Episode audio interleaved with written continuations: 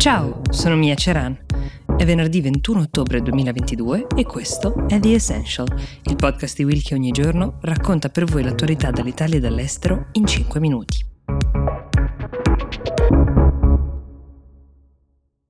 Anche oggi partiamo dall'Italia perché sono giorni molto intensi, come saprete, per il destino politico di questo nostro paese. Ci sono le cosiddette consultazioni che si concluderanno proprio questa mattina e salvo grandi sorprese l'incarico di formare un governo verrà conferito dal presidente Mattarella a Giorgia Meloni.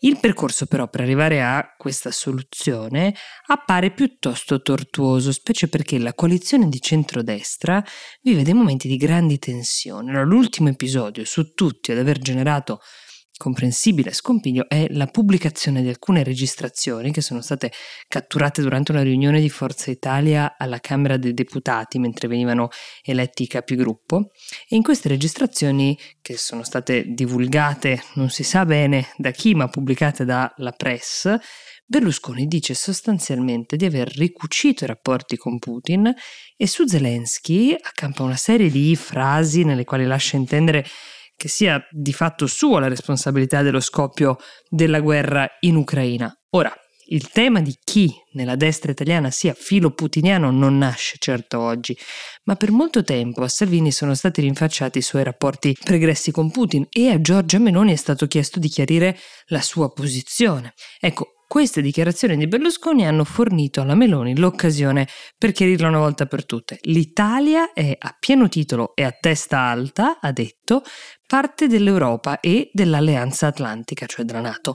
Chi non fosse d'accordo con questo caposaldo non potrà far parte del governo a costo di non fare il governo. Una frase abbastanza definitiva. Chi fosse riservato il messaggio lo potete facilmente intuire, ovviamente era Berlusconi il destinatario. Sono diversi giorni che Berlusconi e Miloni si scontrano. Prima era uscita quella foto di un foglietto che Berlusconi aveva scritto di suo pugno definendo la Meloni prepotente, arrogante e offensiva.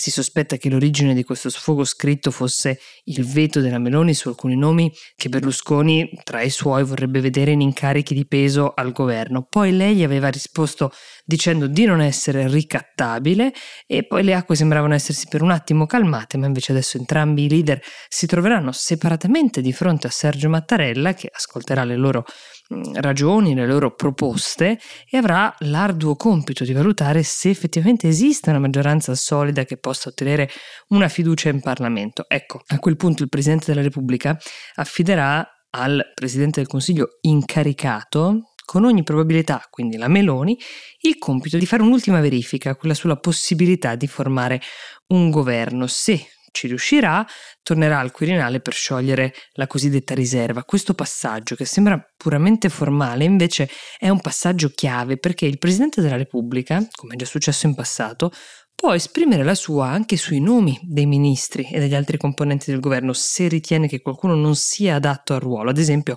nel 2018, quando il presidente incaricato era Giuseppe Conte e l'indicazione di Conte per il ministro dell'economia era Paolo Savona, Mattarella lo bloccò perché lo riteneva il sostenitore di una linea che avrebbe potuto portare l'Italia fuori dall'euro. Insomma, il Presidente della Repubblica ha un ruolo anche di garante, a prescindere dall'orientamento del governo, che sia di destra o di sinistra, può indirizzare la scelta delle figure che ne fanno parte per garantire appunto che il Paese non prenda derive pericolose sia dal punto di vista geopolitico che dal punto di vista economico.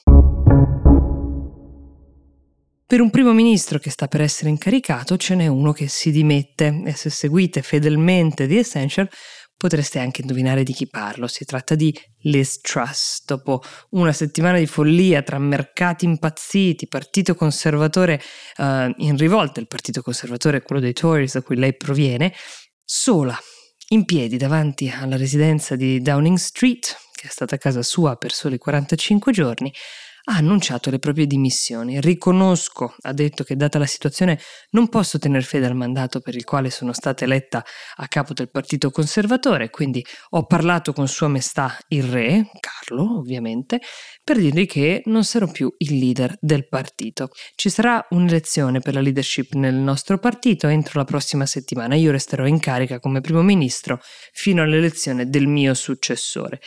Adesso tra i nomi che si fanno per il suo successore non c'è solo quello di Rishi Sunak che forse ricorderete era il candidato che se l'è giocata fino all'ultimo con lei, ma udite udite anche quello di Boris Johnson. Insomma, un po' un pasticcio questo del partito dei Tories che adesso si vede costretto a cercare un nome dopo aver spesato Boris Johnson, adesso la Truss, rinnegando la politica fiscale che aveva proposto la Truss, che però tanto piaceva al partito quando la portarono in palmo di mano verso l'incoronazione, ma nel momento in cui ha iniziato ovviamente a terrorizzare i mercati e a vedere la sterlina che scendeva, in pochi si sono sentiti di difenderla. Tale è il pasticcio che i partiti dell'opposizione adesso a gran voce possono permettersi di richiedere di andare subito a elezioni generali, con tutto che anche il Labour Party non gode di grandissima armonia al suo interno e che forse governare in questo momento di crisi energetica, globale, geopolitica, di economia al palo